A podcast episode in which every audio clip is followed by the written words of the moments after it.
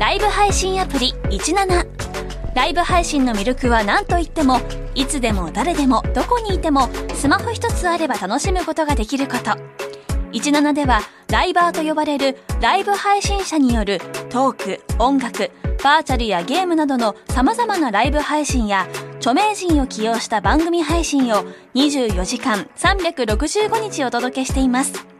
さらに現在17では月曜日から金曜日の「オールナイトニッポンゼロをリアルタイムでライブ配信中。パーソナリティやスタジオの様子を映像付きでお楽しみいただけるほか17限定のアフタートークもお届けしています。ぜひアプリをダウンロードしてお楽しみください。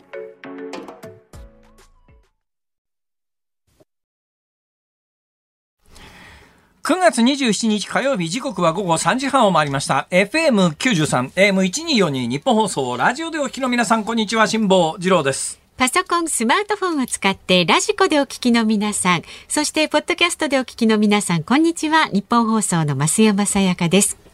辛坊治郎ズームそこまで言うか。この番組は月曜日から木曜日まで辛坊さんが無邪気な視点で今一番気になる話題を忖度なく語るニュース解説番組です。この番組の直前まで、はい、えー、日本放送は特別番組が組まれておりまして、はい、えー、その中でゲストが須田慎一郎さん。そうですね、えー、で、えー、キャスターが森田浩二さんです。この番組のね、ニュースコーナーでもおなじみの、ね、はい、ニュースデスクの森田さんと、はい、飯田君は？飯田君はですね、えっ、ー、と日本武道館の前で取材をずっとレポートをしてましたね。ああ、まあ、あの、最初の方でリポートしてたから、はいはい、あの、終盤だけ聞いてるとなかなかっていう。ということは、現在も飯田浩二アナウンサーは、えー、武道館のすぐ。まだ、そうですね。ですか？私ね、はい、この日本武道館の界隈は、結構土地勘があるんですよ。あの、日本武道館のある九段下っていうところありますよね。うんあの靖国神社からずっとこう坂を下ってきた時、はいはい、靖国神社から坂を下ってくると右手に武道館ですよね。はいうん、えー、で実はその九段下っていうところからえー、神保町お茶の水にずっと続いていくんですよ、はいうん、私ねあの辺に住んでたことがあるんです。そうなんですか。はい、だからこの辺り、まあ、土地勘がよくわかるわけですね、まあ、東京のまあどっちかっちゅうと真ん中。だから山手線内を基準にすると真ん中より上東上西って感じですかね。えー、上。上左って感じですか左？だから地図って何をもって右とか左？私小学校の頃 地図で右とか左とかって言うと先生にこっぴどく怒られて、東と西でしょと言いなさいとね。ね地図って上下ひっくり返すと右左変わってしまいますから。そうですよ。えー、まあ、えー、上だけど私その辺の地図が頭の中全然入ってなくて、あの、子供の時西武線線だったんで、えーまあ、あの山手線から西の方は割と詳しいんです。であの、はい、それから池袋の方に出てきて、えー、それで池袋の方に出てきて、新宿が池袋を中心としてどっち側にあるかがまだいまだに頭の中で理解ができてないんですが。あ池袋を中心して新宿がどっちにあるか、はい、山手線上で。左回りですか？えっと、左回り、反時計回りですよね。12時が。12時が池袋だとしたら、新宿はちょっと戻って10時ぐらいです。反時計回りにですよね、うん、で、さらに回ると渋谷とかありますよね。そねそれからぐっと回ってくると、品川、うん、そうですね。ええーはい、さらに回ると東京。そう、有楽町とその手、ちょっと手前が有楽町。そうですね。だから、えー、23区内、まあ、中心を皇居に置くと、皇居の南側に、うん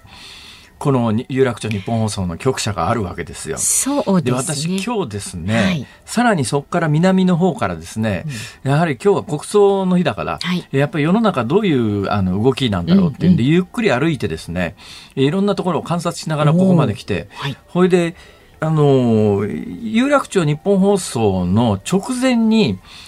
えー、山手線のガードがありますよね、はいはい、山手線のガードくぐるまでは、うんほとんど何の変化もなかったんですが、山手線のガードくぐった瞬間に、うん、ふっと上見たらヘリコプターが旋回してて、それで、左側を見たらですね、はい、この近所にあのペニンシュラっていうすごく立派なホテルがありますよね。えーはい、あの要人がお泊まりになる。はい、まあ、あの、私の知ってる一番ここのホテルに泊まっていたメジャーな人っていうと、うんうんうんえー、ビートルズの元メンバーが日本来日公演するときに、まあ、常宿になってるらしくて。っていうね、その時に、あ、はい、ここなんだっていう、っていうか、あの、出待ちの人書きの大きさとかで、まあ、大体そういう時にそのビートルズの元メンバー来た時にどのぐらいの警備体制で人が来るかっていう感覚があるんですが、えー、今日は驚きました。そそれとはまた次元の違う。あ、そんなにましたか？もうじゃあタイミングによるのかもしれない私が来る時はねそうでもなかったそうですか。私がね、うん、この日本放送に入った時には、はい、やっぱりちょっと今まで見たことがないような。なるほど。はい、あの黒いスーツの方に、それから黒い立派な車が何台か止まってですね、はい。うん、ここ多分なんかあの要人の方の警護対象になってるんだろうなっていうのがね、よく分かりましたですけども、でも今日この南の方からずっと歩いてきてあの山手線のガード下、まあ、関西でいうと環状線って言うんだけど あの山手線のガードの南側と北側と全く雰囲気違うんで、えそんな感じになってますごい驚きました。ああそうなんだ。だからテレビ見てて、うん、あの、特に NHK なんか見てると、そんな雰囲気で、このずっと国葬儀、はい、日本放送は国葬儀っていうんですか？国葬儀です、ね、国葬儀なんだ、はい、日本放送の用語としては、はい、新聞各紙は国葬っていう言い方してるところが圧倒的に多いですよね。えーだからまあ政府は国葬儀って言ってんだね、今回ね。だからまあ政府の発表に倣って国葬儀って言うんでしょうけど、うん、まああの NHK のニュースなんかでこうセレモニー、この民放もですね、うんセレモニーをずっと映してる曲もあれば、うんうん、セレモニー全然関係なしでスタジオに降りてきて違う話してるところもあるし。まあ、まちまちですよね。曲によって作り方も様々だなっていう。はいはい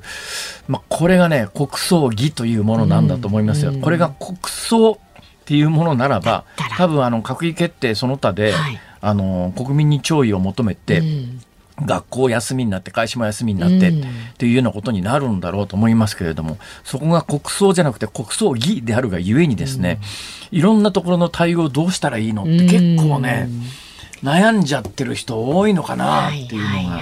まあ今日は街の中ずっと歩いてきた素朴な印象ですね。でこの後あのその九段下のの武道館の入り口近くに飯田君がずっと、はいそうなんですよ。あのスタンバイしてますんで、後ほどね、ちょっとあの状況などを聞いてみようと思ってこのまま喋り続けると、飯田君の喋りしろがなくなってしまいますんで。そうですね。今日はね、ちょっとなるべくトントンと言った方がいいと思います。え？え？なんか言いたいですか、まあ、いいなんか言いたいことあ った？いや、これ言うつもりなかったんだけどな。えー、後日談。後日談？はい。はい。後日談。えー、ちょっとマナーの観点から全容はお話できません。はい。だけど、ちょっとした後日談エピソードがあります。昨日この番組の中で、うん、某局某朝の、ま、ばモーニング番組をですね、はい、ボロカス言って、これはバードみたいなことを。はいはいはい。まあ冗談愛情を込めて半分ね。うん、昨日お家に帰ったら、うんはいはい、マジメールが入ってました。あ、そのご本人から。バードから。あ、そうだったんですか。それで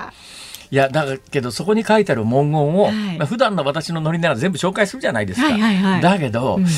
やこれあくまでもプライベートの指針であくまでも別に番組スタッフからの文言じゃないし、番組プロデューサーからのメールでもないし、単にあの昔なじみのお友達のバード君からのプライベートなメールだから、だから別に番組を代表してるわけじゃないので、でそこであのバード君が書いてることを紹介してしまうと、バード君に迷惑がかかるかもしれないっていう思いがあるわけですよ。ニュアンス分かっていただけます、だからもうここでバード君の、えー、メールの内容を公表することはいたしませんが、はいまあ、文面を読む限り、うん、正直な私の印象としては、うん、やっぱりバードって好感度高いわっていう。あ、それが結論ですあ、それが結論です。はい、はい、はい。もういいです。じゃあ、イメージ通りでよかったです。はい。さあ、では、株と為替の値動きをお伝えしていきます。今日の東京株式市場日経平均株価は4営業日ぶりに反発しました。昨日と比べて140円32銭高い2万6571円87銭で取引を終えました。昨日までの3営業日で1200円以上下落した反動で買い注文が優勢になりました。ただ FRB アメリカ連邦準備制度理事会による金融引き締めを受けた景気後退懸念も強く上げ幅は限定的なものとなりました。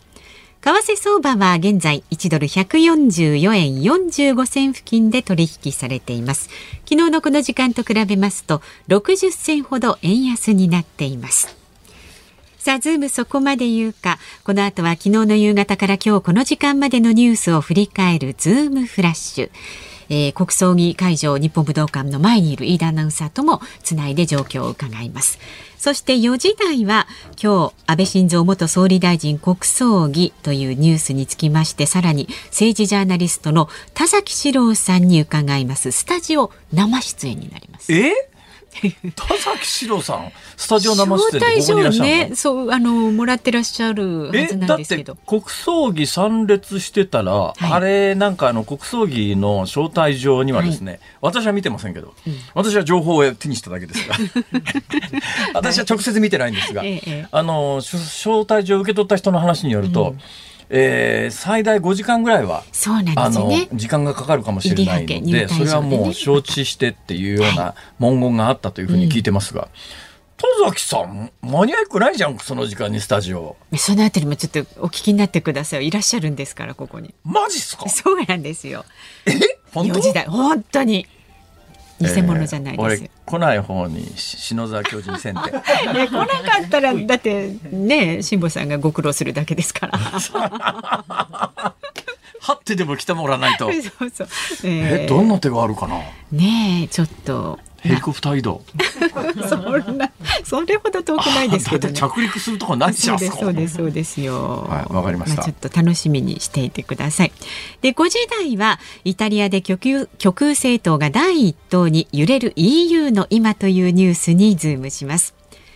番組ではラジオの前のあなたからのご意見お待ちしております。メールは zoom zoom アットマーク一二四二ドットコム。番組を聞いての感想はツイッターでもつぶやいてください。ハッシュタグ漢字で辛坊治郎、カタカナでズーム、ハッシュタグ辛坊治郎ズームでつぶやいてください。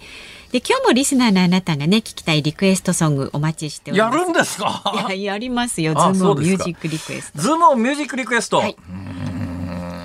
家に帰ったら。うんバードからメールが来ていた時に聞きたい曲。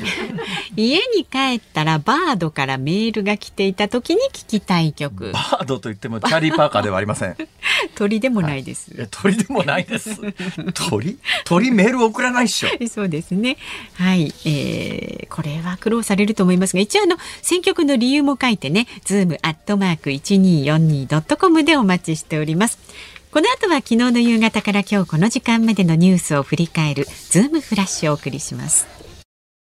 バラエティ豊かなゲストをお招きして資産形成のあれこれをお届けするポッドキャスト番組楽天証券プレゼンツ人生流し作れお資産。毎週金曜配信中。お金にまつわる川柳も募集しています。川柳を読まれた方には楽天ギフトカード3000円分をプレゼント。お待ちしております。日本放送がお送りしていますズームそこまで言うか。ここからは昨日夕方から今日この時間までのニュースを振り返るズームフラッシュです。今日安倍晋三元総理大臣の国葬儀が東京都千代田区の日本武道館で行われています。200を超える国と地域などからおよそ700人。国内からおよそ3600人。合わせて4300人が参列しました。このニュースに関しましては後ほど飯田アナウンサーとつないで会場周辺の模様もお伝えします。昨日岸田総理大臣と来日したアメリカのハリス副大統領との会談が行われました。自由で開かれたインド太平洋の実現に向けて連携していく方針を確認しました。林芳正外務大臣は今日午前ロシア外務省が昨日在ウラジオストク日本総領事館の領事を一時拘束し出国するよう通告したことについて領事が違法な活動を行ったという事実は全くないとした上で信じがたい行為であり強く抗議すると述べました。台風の影響で静岡市では大規模な断水が続いています。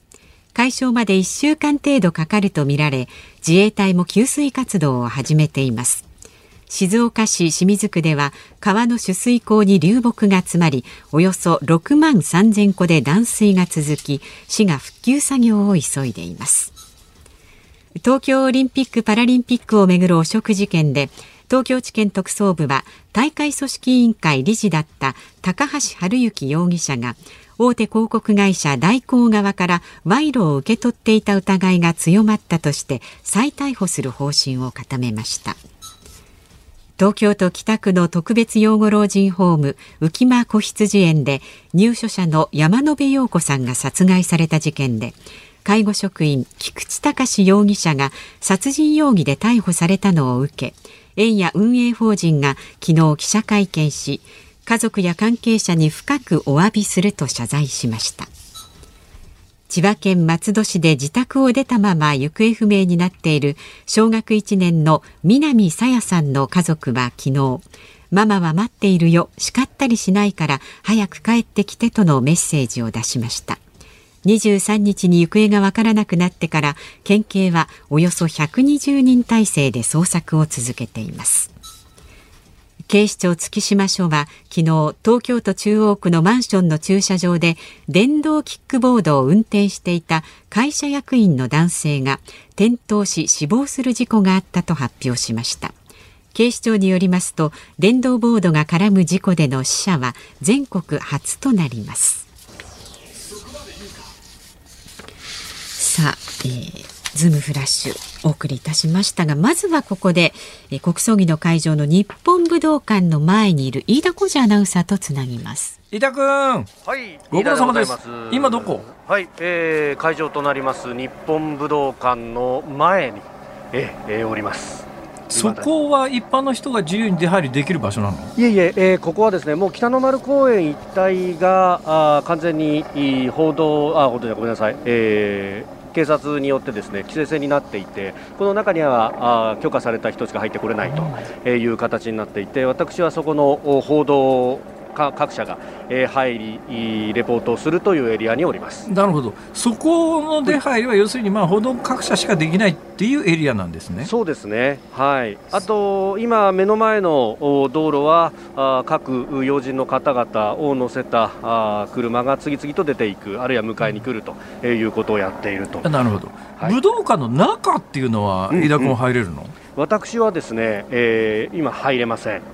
中には入れませんそれはあのー、入れる記者と入れない記者と要するに分けてるってこと？そうです。で、はい、中に入る記者は中でのレポートはできないと。えー、外からレポートをするということで、まあ、あとはあ代表のですね、えー、カメラの映像などをこう参照しながらという形になっております。うん、えということは取材のために武道館の中に入っている記者さんっていうのは、はい、どのタイミングで出てきてあのリポートされるわけ？ですんで、まあ、中に入ると動けないというのもあるということなので、まあ、基本的にはあのペンの記者さんが、えー、中心になるという形です、ね、あまあ、要するにリアルタイムで伝える必要がないということですね。原稿をまとめて後で、はい、まあ、新聞紙面等に掲載するために、はい、あの武道館の中で取材をしていると。はい、で警備上の事情等々もありますので、これ、参列者の方々に直接声をかけてお話を伺う等々というのは、えー、遠慮してほしいというふうになっておりますので、うん、まあ、様子をリポートするという形ですね。はは、はい、あそういうことになってるんだ。はい飯田君のいるポジションからはどういう取材ができるわけですか、えー、ですんで、まあ、あの武道館の外の様子、この要人の方々の出入りであるとか、えー、えー、あるいはこの周りのですね、えー、天候等々であるとかを中心とした、あるいはあの事前の取材の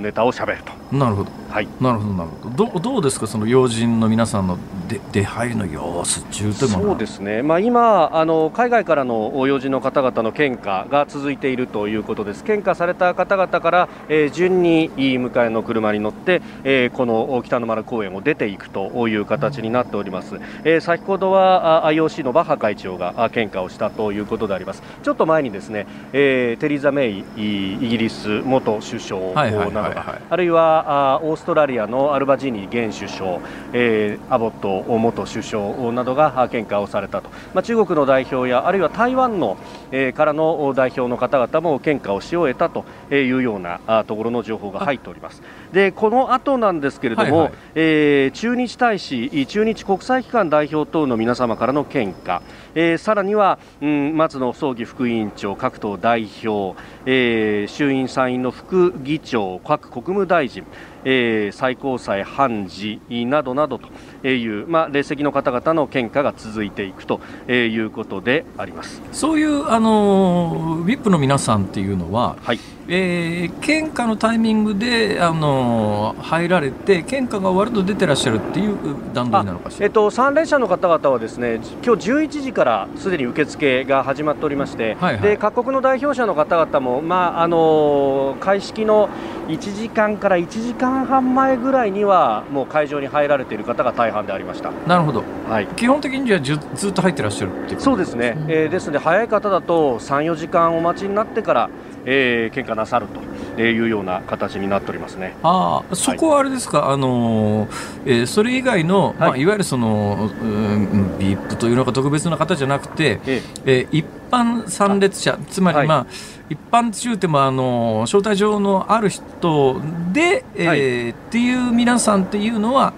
えー、同じ入り口なんですか同じ入り口で11時から受付が始まりという形です、献花に関しては、まあ、この各国の代表団の方々などなどが終わった後という形になります。あなるほど、はい、あのそのあの今、新聞等に書いてある4000何百人の皆さんとは別に、うんうん、はい。一般の参列者の方いらっしゃいますよね、まあ、本当に純粋の一般の一般の参列者の方、はい。えー、一般の方々の献花台は、この北の丸公園の少し外、靖国通りのあたりの九段坂公園に。えー、設けられておりまして。それはあのいい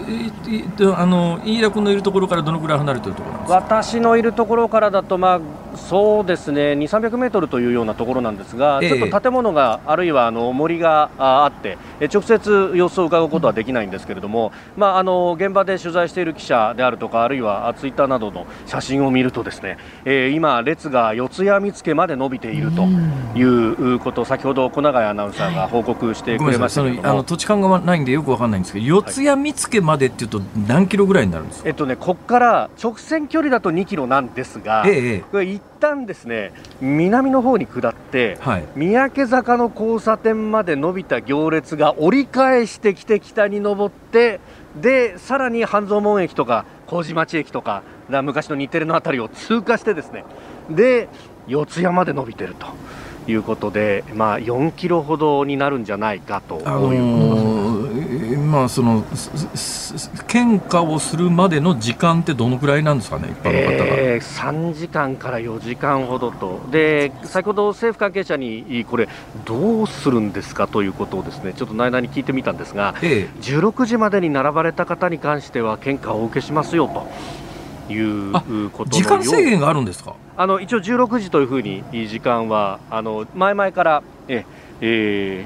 ー、提示はしてあった16時ということはあと 6, 6分ぐらいですね。はい、あそうなんだ。ということは今から行って並ばれてもっていうことはもう不可能だということですね。そうですね、えー、であのー、先ほど情報では、えー、永田町にあります自民党本部で、えー、3時からこの後6時まで献花受け付けるというようなことも、えー、ありました。自民党本部です自民党本部、はい、永田町のですね。はい、はい、あなるほど。場所を変えてということなんです、ね、まあ、場所を変えてと言いますかですのでこう主催等々も変わるのかなという感じにはなるかもしれませんが。なるほど。なるほど、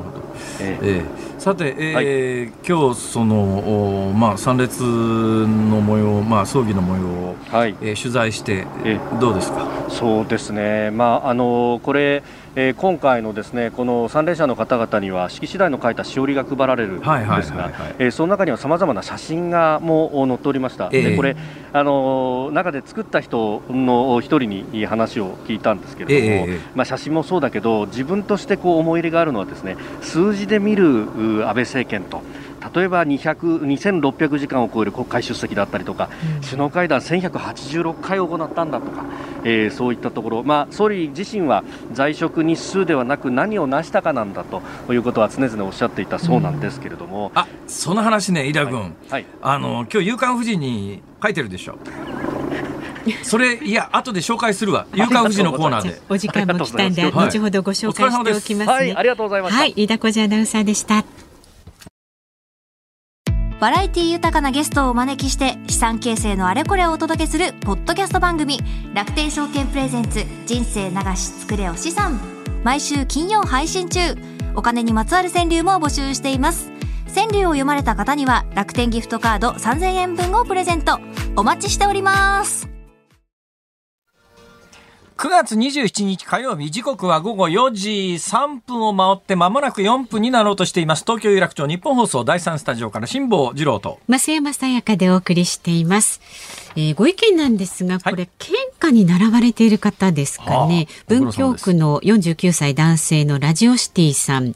12時40分に、えー、半蔵門駅前から並び、まだ並んでいますと、これ3時26分頃到着のメールなんですが。3時26分ですか。だから、えー、先ほどの飯田君のリポートだと4時までということなので、うんうん、3時26分。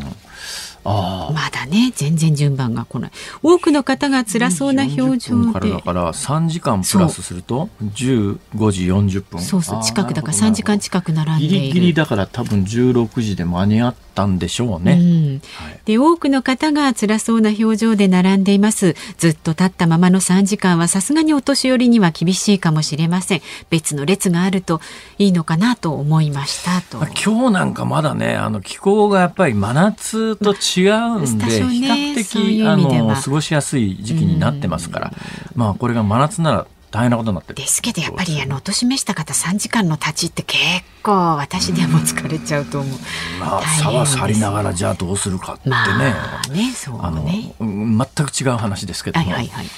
私も最近ですねいろいろ考えて、ええ。えー、腰掛けられる杖っていうのをですね今ネットで今絶賛探し中で。腰掛けられる杖？はい。腰掛けられる杖というのをあのいくつも見つけました。意外なことにあの今アマゾン等で検索してもですね、はいうん、ちゃんとしたやつは、それなりにいい値段するんですよ。いや腰掛けられるんですからね。いやだから安もはね1000円ぐらいであるんですけど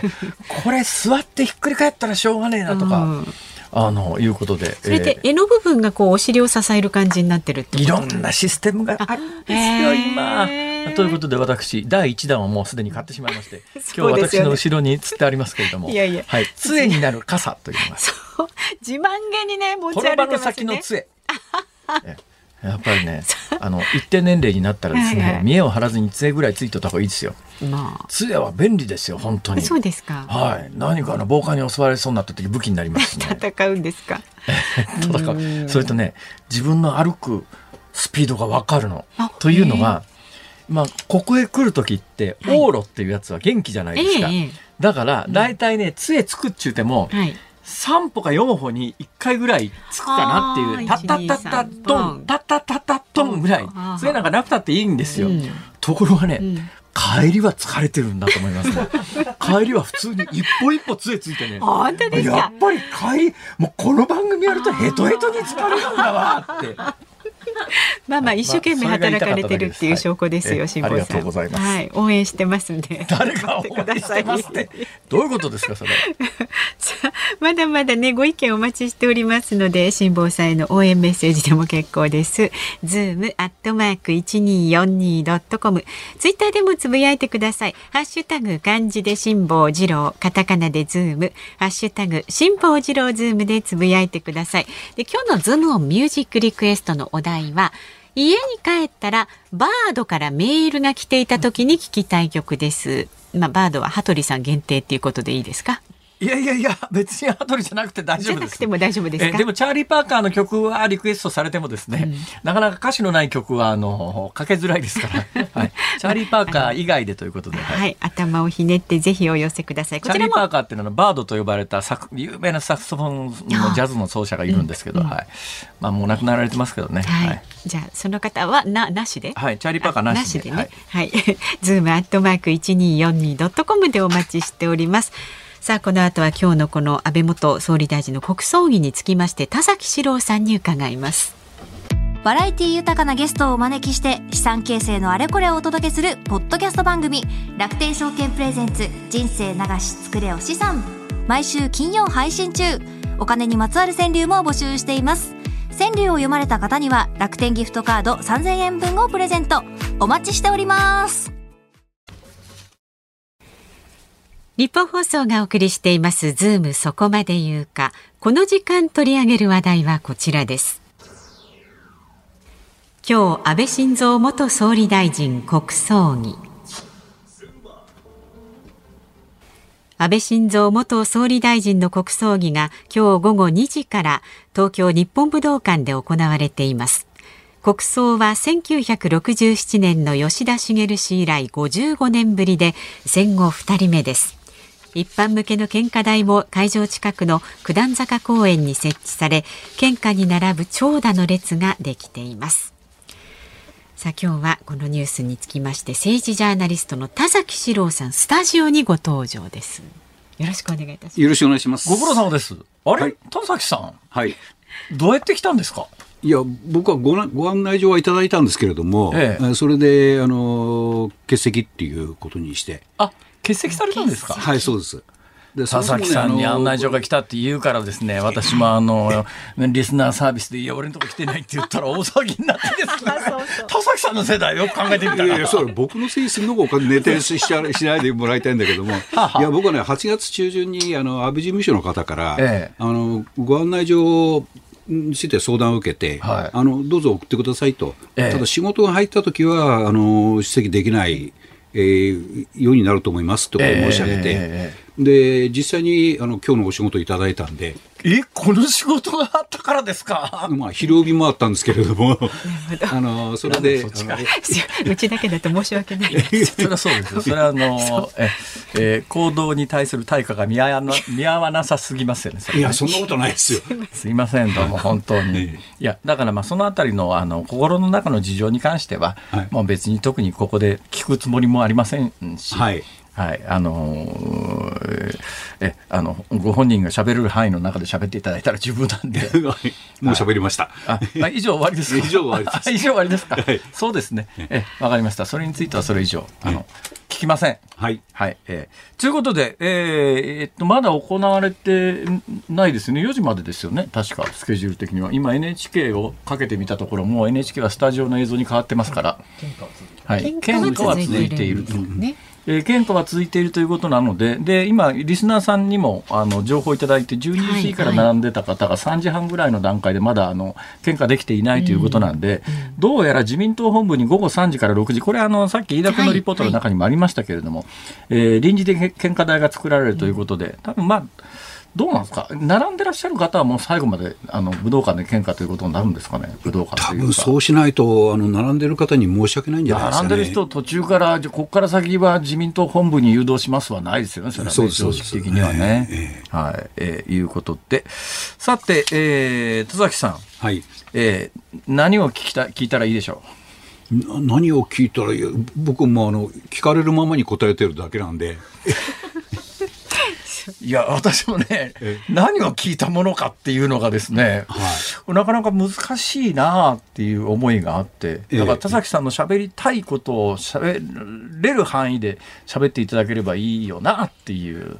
うん、いや僕は朝と昼と今日仕事して、ええ、朝はあのバードさんとご一緒あはいはい、羽鳥ですか？はい、あの羽鳥ですか？はい。えー、まあいいや。で昨日もあの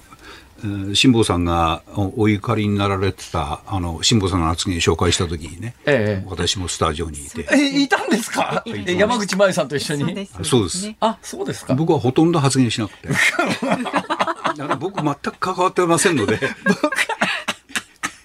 まあまあまあ。あ、そうですか。はい。はい。ほんで？だからそういう争いごとには僕関わらないようにしてるんで 一つよろしくお願いします、ま、巻き込まないように。そうですね、はい、田崎さん巻き込むあの、気は毛頭ありません、ただだけど、えー、なかなかねこれ難しいんですよ。つまりあの、まあ、ぶっちゃけ言いますよ、はい、ぶっちゃけ言いますけど昔から有力者のお葬式にまつわる、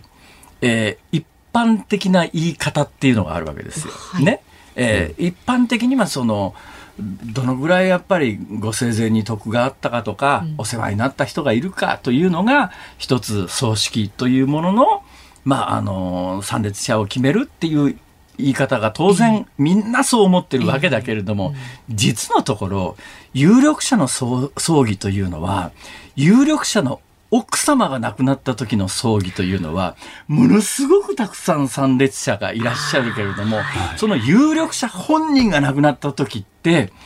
あの、全然いないって、どういうことかというと、葬儀というのは一つ主催する人の、いや、あの、徳であるとか、えー、格であるとか。か今回で言うと、あの、参列者のメンバー、を最終的に決定づけるのは岸田総理のいや核であるとか、日本の占めている国際的な現状の力であるとか、ええ、そういうのにものすごく大きく作用されるだろうなって気がするんですよ。はい。えだからあのこれやっぱりあの国葬にするって判断は岸田さんなんですよ、やっぱり、えー、あのまあ、進言したって言ってる人もいますけれども、それはやっぱり最終的に岸田さんの案なで、岸田さんがなぜ国葬って判断したかというあの理由を、まあ、いろいろ取材してみると、やっぱり一番岸田さんがあの重要視したのは、教団に倒れたはい、参院選、えー、民主主義の基盤づくりを行っているその最中に、えー、えー、教団に倒れた、あれをあの許してはいけない、えー、国としても認められない、えー、だから国葬なんだっていう発想なんですね。で、他に、あの、えー、通算8年8か月総理やられたとか、海外での評価が高いとか、ああるいは業績があった、なんておっしゃるもんで、そこでまた火種を作っちゃうんですね。そうですね。その判断基準だと、まあ、日本では、現職時代の評判の悪さと、ええ。えー、その後の辿った道筋との乖離が、特に私なんか、青春時代、うん、佐藤栄作総理大臣で、はい、私は生まれて物心ついた時から、ほとんど佐藤栄作総理なんですよ。うん、まあ、だから安倍さんの前の歴代最長の総理大臣。はい。はい、で、なおかつ、後にノーベル平和賞を受賞されるんですよ、すね、この方は。だけど、うん。でも現役時代にどのぐらいマスコミの評判が悪かったかっていうのも、はい、まあ、肌で感じてて、うん、もう極めつけばですね、えー、退任される時の、えーあの、記者会見で、新聞記者に出てけって言ってですね、うん、記者が一人もいない中で NHK のカメラに向かって退任挨拶をするっていうのは、はい、あれもう現役でした？いや、僕は違います。あ僕が生まれる前とは言いませんけれども。生まれる前じゃないですよ。私だったら覚えてるぐらいだから。あの、記者を始める前です。ああ、そうですか。学生時代か、あるその前かですね。まあ、だから現役時代の日本の総理って基本的にマスコミからそういう扱いをされるんですよ。はい、まあ、一般論としてね。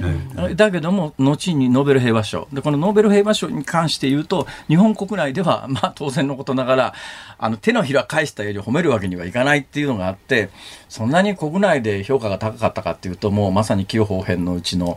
うん、いろんな文脈の中で語られるわけだけれども、えー、だけどまあ国際的なあの評価で言うと、えー、ノーベル平和賞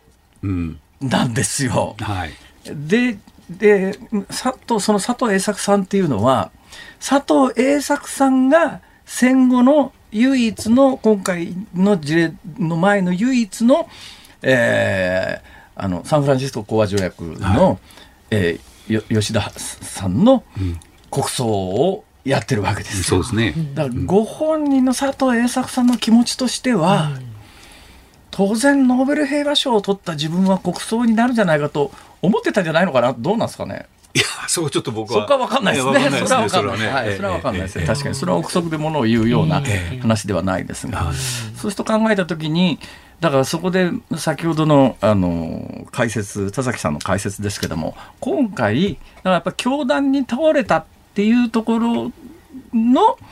説明にプラスアルファした説明のところがあまりあのいや対まあ、世論的というのか対国会内でというのか、はい、要するに説得力が乏しかったということですね、平たく言うと。うん、だから4つも並べたんで、なんか薄まってしまって、えー、おそらくね、その教団に倒れたことで、その1点で押していけば、まだそんなに批判されなかったんじゃないかと思うんですよ。もちろんあの野党に対する説明がなかった、あの国会に対する説明がなかった、これは非難されてしかるべきなんですけれども、これは官邸の責任であると同時に、えー、自民党の責任でもあるんですよね、自民党国対の責任でも。はい、それは野党からあの国会であのちゃんと説明しなさいって言われてるのに、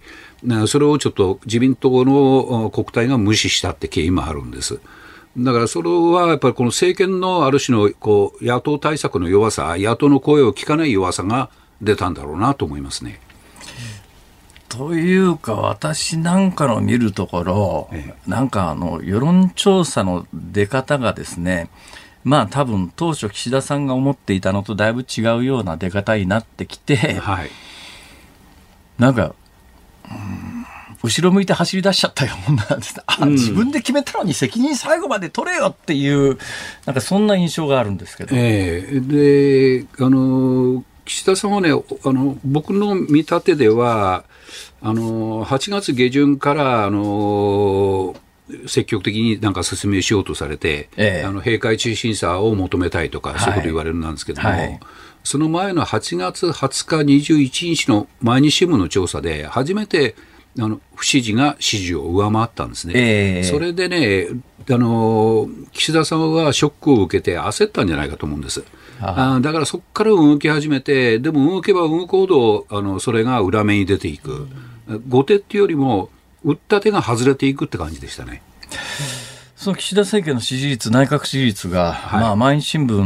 の、毎日新聞だけちょっと突出して低く出てるんですけども、そうですね。えー、はい、それでもまあ、支持が29%。そうです。はい、それで、同時に行われた毎日新聞の、これもまた、まあ、突出して低いというほどでもないですが、自民党支持も低くて23%ぐらいだったかな、はい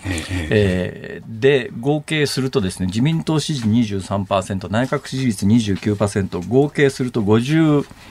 えー、2%か、はい、なんかそんなぐらいの数字になってしまうと、これあの、青木の法則っていうのがですね、えー、これもあのよく言われる話ですけども、はい、自民党のかつてドンと言われ参院のドンと言われた青木さんがですね、はい、まあ内閣支持率と自民党支持率を足して50%を切ると内閣は危険水準だとかっていう話があって、まあ、毎日新聞の数字自体がですね他の新聞に比べて突出して低いんでこれを基準にものをしゃべるのはどうかという気がする一方で岸田内閣どうなるのっていう気は素朴にするんですが。これ岸田政権が倒れる状況では多分ないと思うんです、えー、で自民党内からあの対人論が出てるとか、はい、ああるいは岸田さんが弱気になってるってことじゃないんですね。えー、しかしやっぱり支持率が、あのこのままの状態が続けば、あの再来年の自民党総裁選に向けて、これ、岸田さんでいいんだろうかと、あ他の人も立てようかっていう動きになってくるんで、なるべく早く支持率を上げた方がいいんです、これは。で、上げる、でも、旧統一教会の問題で何かやろうとすると、あの、これ実際自民党側から見ると解決策がないんですよ、これ。何かやっても、あの、すぐ、あの、こんな問題ありました、これ隠してたんでしょって新たな問題が出てくるパターンなんですよ。えー、で、あの、信教の自由、宗教団体と議員との関係っていうと、やっぱり信教の自由が関わってくるので、はい、あの、自己申告でしか調べられないんですよ。あの自民党が調査するってわけにもいかないっていうのが自民党の判断なんです。えー、でそうすると、自己申告でやらせたら、それはあの漏れが出てくる、はい、あ私、信者でしたみたいな人があの出てくる可能性も十二分にあるわけですね。だからそこで勝負するよりも、政権としてやらなきゃいけないことを景気対策、ああるいは防衛費の増額の問題、そういうことをきちんと一つ一つやっていこうっていうのが今の岸田さんの判断ですよね。そもそもあの歴代政権の時とちょっと違うのは次誰かと言われた時に誰も思いつかないんですけど誰かいるんですか？それはあの自分で次だと思ってる人はいますよ。はあ、はい、でもその方があの党内衆目一致したあのポスト岸田になってるかというとちょっとそれは微妙ですね。具体的に何人か名前って挙げられるもんですか？僕ねあんまりネットニュースになりたいと思わない方なんですね ここでね名前あげたらあのあげられなかった人からまた何かって言われるしでこの結構ネットニュースになりやすいじゃないですか辛坊さんの話で。そうですね、えー、だからそれ載せられるとね僕今日はものすごく用心して回避してるんです。だから最初にね、うん、だからまあ内心のことは聞かないって言ったのは、まああの今日ね参列されなかったんですね、参列されなかった理由はああの仕事が入ったら参列できませんよと安倍事務所に言っていたから、で番組が2つ入ったのでってあのね、あのそれだけでは決してないはずなんですよ、うん、つまりあの何か大きな理由が他にあったはずだと思うんだ何もないですよそれ本当に本当に何もないどうしまなんか表情疑り深いですね、それ。そんなことないですよ。そんなことないです。ラジオ聞いてらっしゃる方には見えないでしょうけど、あれは、あれは僕を疑ってる目ですね。いや、言いがかりだ、それ。いや、いいんです。あの、なかなかね、今回難しいなと思ったのは、はい、あのー、国葬に、まあ、要するに、機械的に招待される人いますよね。はい、国会議員、過去国会議員経験者、えー、都道府県知事、はい、えー、それからまあ、あの経済団体のトップ、うん、えー、等々こう、ありますよね。でそれ以外の曖昧模糊としたところに関しては、うん、多分、県日本の国家権力との距離感っていうのを、うん、ある意味如実に表すバロメーターだったりするわけですよ。うん、そうするとそれは人によってはポジティブなところもあるし、はい、ネガティブと受け止めるところも当然あるわけですね。はい、まず国家権力との距離というのが一つバロメーターとして見えてくる。じゃあその国家権力との距離が見えた時に、どう判断するんだという判断を迫られる。だから純粋に個人を悼むとかなんとかっていうのとは別の、あの、それ力関係という言葉は適切ではないな。だから意識の中の、あの、決定するこう葛藤みたいなものが生じる、はい、随分あの酷なことをいろんな人に強いる、うんイベントだなっていう気はするんですよ。あそういう面はそう感じる人もいるでしょうね中には。だ純粋に素朴にあの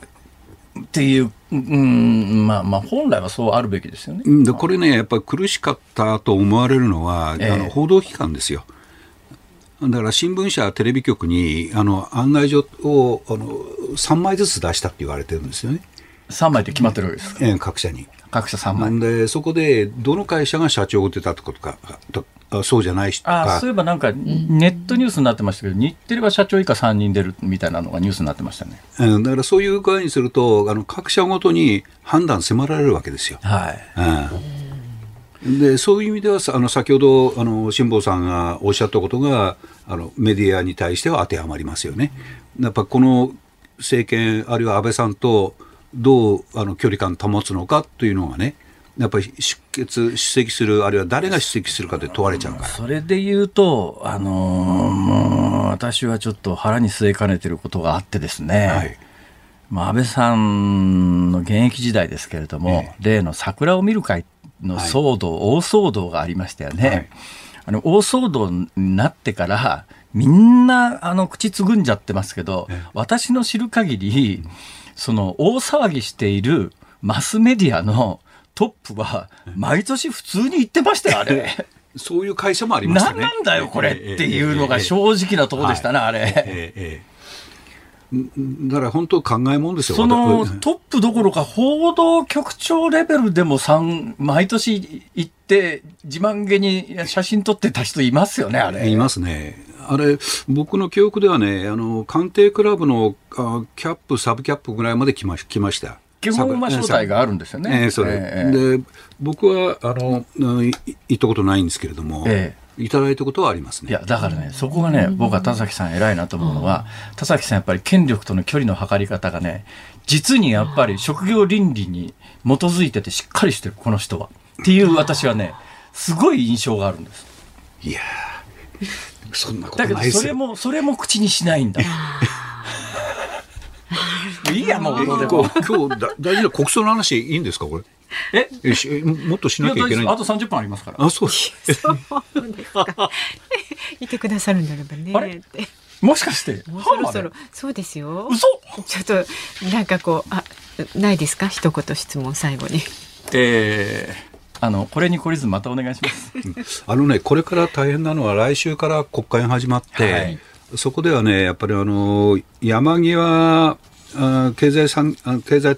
再生担当大臣の問題なんかはまた出てきて、あれ統一教会であのあの最初の申告の時言ってなかったって、で後でばれたって話ですね。後出しだけだって、はい、あれ、細田衆院議長の問題とか出てくるんで、細田さんは何やらかしたんですか？やっぱりあの正直に話してないっていうあの、自民党の調査対象になりませんでしたでしょ？あ自民党の所属が離れてるから、ね。はい、で自分はあのどういう関係だったかっていうのは全く言ってないんですよ、えー、でもあのいろんなどうも関係あるらしいってことは言われていて、はい、だからそこはあのその2人は結構責められる、来週以降。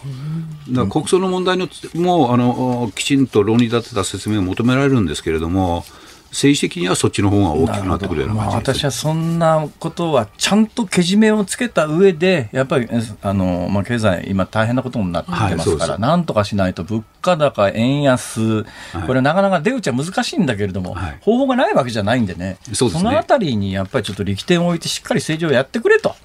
うん、ちょっと物価高についてはね、多分何か新しい対策を打ち出すような感じ。言いに行ってください。うんあ、わかりました。権力との関係がしっかりしてるから、そういうことはなかなか言いに行かない。ね、総理大臣のスピーチライターでやるようなマスコミ人もかつてはいっぱいいたからね。ね。そういう方もいたかもわかりませんね。じゃあまたあの新しい情報が入りましたらぜひこの番組でよろしくお願いいたします。ありがとうございました。どうもありがとうございました。田崎史郎さんでした。ニッポン放送辛坊治郎ズームそこまで言うかをポッドキャスト YouTube でお聞きのあなた。いつもどうもありがとうございます。ニッポン放送の増山さやかです。お聞きの内容は配信用に編集したものです。辛坊治郎ズームそこまで言うかはラジオ局ニッポン放送で月曜日から木曜日午後3時半から毎日生放送でお送りしています。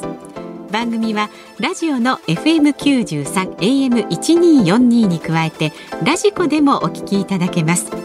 ラジオラジコではポッドキャスト YouTube 版にはないコンテンツが盛りだくさん。アトムさん吉田由紀ちゃんの中継企画さらに辛坊さんが「夕刊富士」の気になる記事を解説するコーナーそして辛坊さんが聞きたい曲をお送りする「ズームオンミュージックリクエスト」などラジオラジコでしか聞けないあんなことやこんなことがいっぱいです。ポッドキャスト YouTube を聞いた後はぜひラジオラジコで辛坊治郎ズームそこまで言うかをお楽しみください。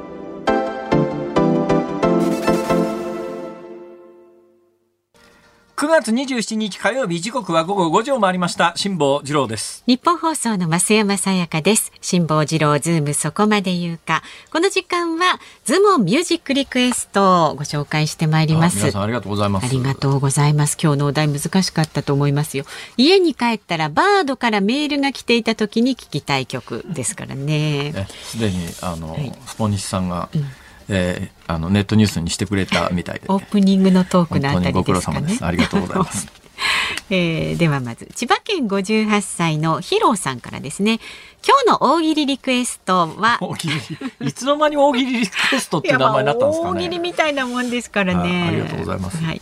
生き物係でブルーバードお願いします。あ、なるほど。バードだからね。そう、辛坊さんの容赦ない爪、バード君はかなりブルーになったと思いますよ。ブルーバード。ブルーバード、昔そういう車ありましたね。ありました、ね、日産ブルーバード。もうないですかね。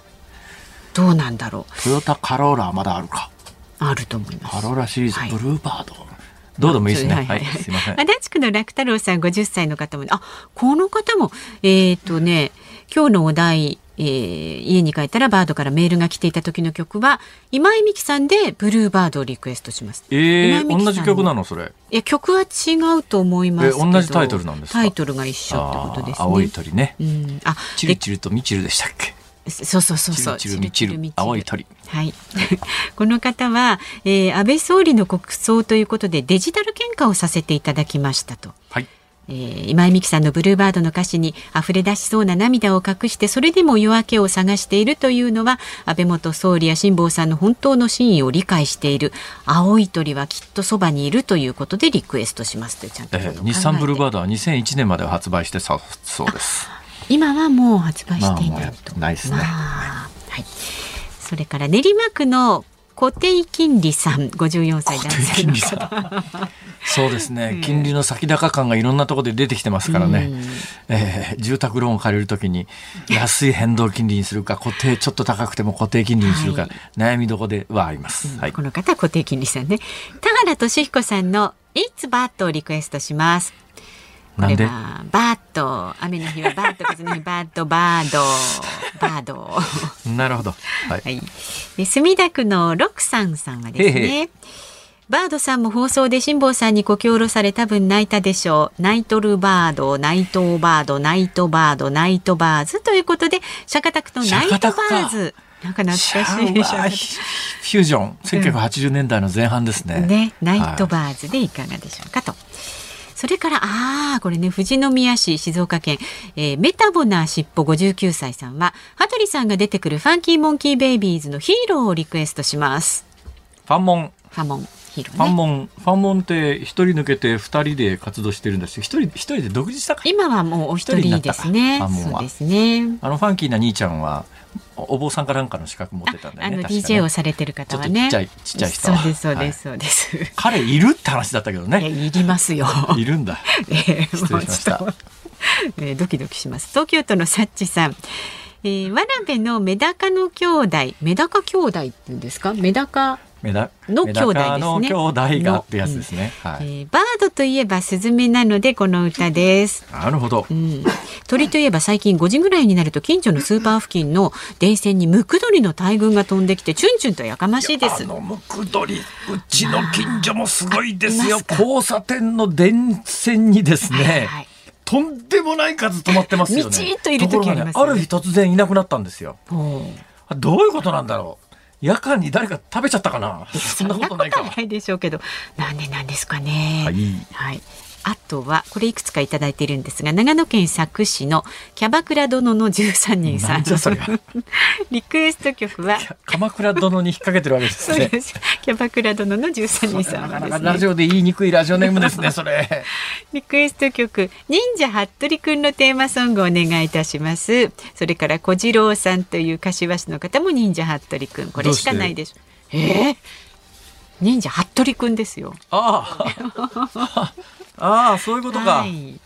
うん、いや私ねシャカタクのナイトバーズには特別な思い出があるんですけどあらそうなんだ。あれって歌詞なかったかなインストですね。ですね、うん、いわゆるインストってやつですかね。そうですそうです。ええー、まあたまにはそういうのも言ってみるか、うん、本日のズームオンミュージックリクエストシャカタクナイトバーズ。はいお届けいたしますのでねエンディングまでお待ちくださいさ番組ではラジオの前のあなたからのご意見24時間お受けしております。メールは zoom zoom アットマーク 1242.com ツイッターはハッシュタグ漢字で辛坊治郎カタカナでズームハッシュタグ辛坊治郎ズームであなたからのご意見まだまだお待ちしております。ニッポン放送辛坊治郎ズームそこまで言うかこの時間取り上げるのはこちらですイタリアで極右政党が第一党に揺れる EU の今。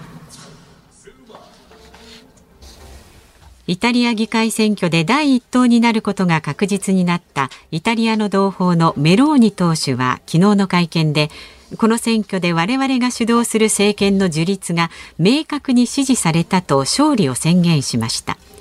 イタリアの議会選挙では右派政党を中心とする勢力が上下両院で過半数の議席を獲得し EU に批判的な右派政権が誕生する可能性が高まり EU 結束への悪影響が懸念されています。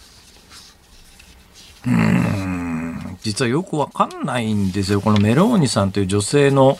えー、党首が、はい、まあ、イタリアで、えー、第一党になっただけじゃなくてもう間違いなくあのあれ？組閣住んでるのかな、まあ、とりあえず首相に就任するんですよ、はい、でそれはまあ多分間違いないと思うんですがでこのメローニさんという女性はですねよくあの今回の選挙直前までの日本の報道を見ると極右極右って言ってるわけですよ、うんうん、極右のっていう、はい、えー、何せあのかつてムッソリーニの信奉者だったえー、まあ、悪名高きと言うべきか、はい、やっぱり第二次大戦の、まあ、これはまあ戦勝国の理屈なんだけど、まあ、確かにファシスト、ファシストという言葉はもともとそのムソリーニから由来しますからね。まあ、ドイツのヒットラー、えー、イタリアのムッソリーニ、それからまあ日本では東条英機という名前が挙げられますけれども、えー、まあこういう人たちはまあ少なくともあの今の全世界的なあのものの見方でいうと、うん、極右というよりまああのファシストであって、はい、まああの民主主義の民主主義自由主義のあの国の中で認め決して認められるべき存在ではないというまあいやムッソリーニなんて筆頭みたいなもんじゃないですか。うんところがこのメローニという人は、えー、15歳ぐらいで、そのムッソリーニを称えるような発言をしてるんですよ。だけどね、15歳の時の発言だから、いまだにそのムッソリーニの信奉者みたいな言われ方するのはどうなのかな最近の言動を聞くとですね、はい、むしろ自分の党の中でそういう極右的なムッソリーニやヒトラーを称えるような言動に関してはむしろ厳しく取り締まるというような方向性なんで、本心は、まあ、見えないっちゃ見えないよ。はいはい。うん、まあ、まあ、あの、まあ、言動で言うと、例えば LG LDGB LGBT なんかに対してはかなりネガティブだし、まあ、家族間も保守的といえば保守的だし、で、イタリアって伝統的にやっぱりあの、カソリック、で、カソリックっていうのは、あの、うん、まあ、アメリカで最近ちょっとトランプ政権下であの非常に問題になって、今でも、まあ、結構裁判等々起きてて大変なことになってますけども、社会的な発火点の一つになってますが、妊娠中絶問題なんていうのには、うん、まあ、もともとカソリックの教会は、あの、非常に、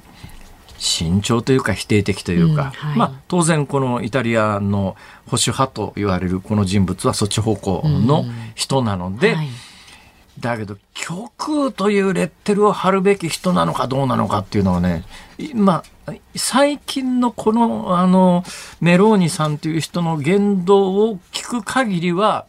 うーん、どうなんだろうな、もうちょっと客観的に見た方がいいんじゃないのっていう気はします。それよりもやっぱりね、はいこの、この、いわゆるポピュリストっていう人たちって、あの、こういうの大体あの、世の中の不満みたいなものに押し上げられて、で、今イタリアでどんな不満が起きてるかというと、まあ、アメリカもそうなんだけど、ヨーロッパ全部そうなんですが、極端な物価高でインフレで、うんはい、えー、国民生活大変なことになってると、はい、そうするとまあ国民の不満、不満が高まってて、国民の不満が高まると、今までやってきたことに対して否定的なことを言って、うん、まあ、ポピュリズムとして、えー、政権が誕生、ポピュリズムの政権が誕生するんだけど、その後うまくいくかっていうと、過去の例で言うとあんまりうまくいかないんですよ。というのはですね、国民の欲求というのもかなりわがままで、物価を抑えて景気よくしろっていう話なんですよ。ぶまあ、もっとちゃんと年金、もっと年金いっぱいくれとかみんな思うわけですよ。うん、イタリアってやっぱ日本に続くぐらい超高齢化社会で、で日本以上に年金ばらまきで、で、イタリアっていうのは過去何回も財政危機を経験してますが、そのたんびにですね、やっぱちょっと今みたいなばらまき続けてると国が持たないよねっていうのがあるんだけれども、えー、日本もそうですけども政治家はそっち方向に舵を切ると政権を失って国民の人気もなくしますからどうしたってばらまき続けようとするわけですよ。でイタリアも何年も前からこのままこのイタリアのでイタリアの年金ってすごくて。はい現役時代の8割ぐらい出るんですえー、そうなんですか。はい。だけど、じゃあ原資があるかっていうと、はい、日本の年金もそうなんだけど、うん原資があるわけでもなくて、おい、その金どっから持ってくんだよ。いや、あの、皆さん、64歳、だからもともともうちょっと67ぐらいから年金支給にしないと、イタリアの年金持たないんじゃないのかっていうことで、何回も改革の動きはあるんだけども、もう政治家が選挙のたんびにいいこと言うもんだから、その改革ができずに、確かね今64ぐらいから出てるはずなんだけど64から現役時代の8割日本並みの超高齢化社会で年金ばらまいて持つかっていうと持たないんだけど持たないとは言えないわけですよ。だからあの根本的な解決がないまんまえー、国民の人気だけで政権を取りました。じゃあ持続可能な政権が今後維持できるのかっていうと、まあ、今回の選挙だけで簡単にこの国の混乱が収まるとは思えないよね。ってもう一つ大きな問題があってですね、はい、イタリアもそうだしフランスもそうだし実はドイツもそうなんだけど、はい、こういう西側のかつて東西冷戦の時にソ連と対峙していた国ほどロシアに甘いんですよ。で今あのヨーロッパ圏内でロシアに対して徹底的に厳しく厳しいことを言い募ってる人たちって、旧ソ連に属して旧ソ連の支配下にあったような小さな国は今ものすごくロシアに厳しくて、絶対中途半端に戦争を終わらすなっていう圧力をかけるんだけども。まあ、ドイツもそうだし、フランスもそうだし、イタリアもそうなんですけど、はい、まあ、イタリアの今回のメローニさんという人は一応選挙中にはかなりロシアに対しては厳しいことを言ってるんだけど、うん単独政権は組めそうもないんですよ。3つぐらいの連立政権組まないといけないんだけど、はい、その連立政権組む他の政党の顔ぶれを見ると、やっぱりロシアにかなり融和的な勢力が政権を支えることになりそうで。となると、今、まあ、西側、まあ、日本も含めた西側が対ロシア制裁で足並みをそえ揃えてるんだけど、うん、その制裁の一角が崩れ始める可能性もある。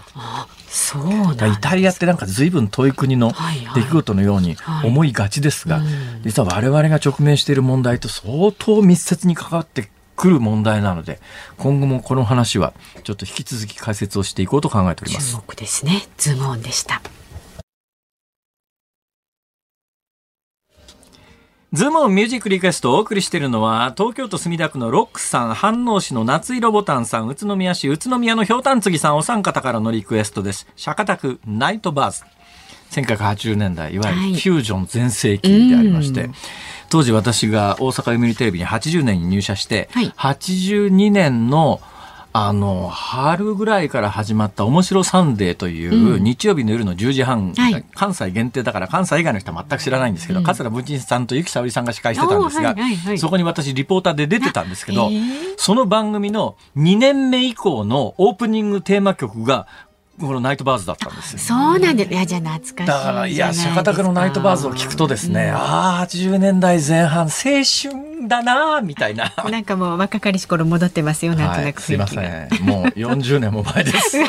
ごい昔。今もう杖ついて歩いてます。まあ、そうですね。間違いじゃない。さあ、この後日本放送なんですが、今日からスタートの新番組、古谷正幸 K トラックスお送りいたします。様々な K-POP ご紹介していきますが、初回回はブラックピンクを特集します。はい、そうです。で、明日の朝6時からは飯田浩二の OK 工事アップ。コメンテーターは数量政策学者の高橋洋一さんです。取り上げるニュースは、えー、安倍元総理大臣の国葬、それからアメリカと太平洋諸島、えー、諸国との首脳会議開催へなどお送りいたします。明日のこの番組は全国旅行支援にズームしていきますのでゲストはもちろんあの方です。航空旅行アナリストの鳥海高太朗さんお招きいたします。鳥海高太朗さん楽しみですね、はい、またきっとお得情報満載で来てくださるはずですから、ね。うんうん、えー、詰めて詰めて話をしてみようと思います、はい、楽しみにしてください。辛坊治郎ズームそこまで言うかここまでのお相手は辛坊治郎と。増山さやかでした。明日も聞いてちょうだい。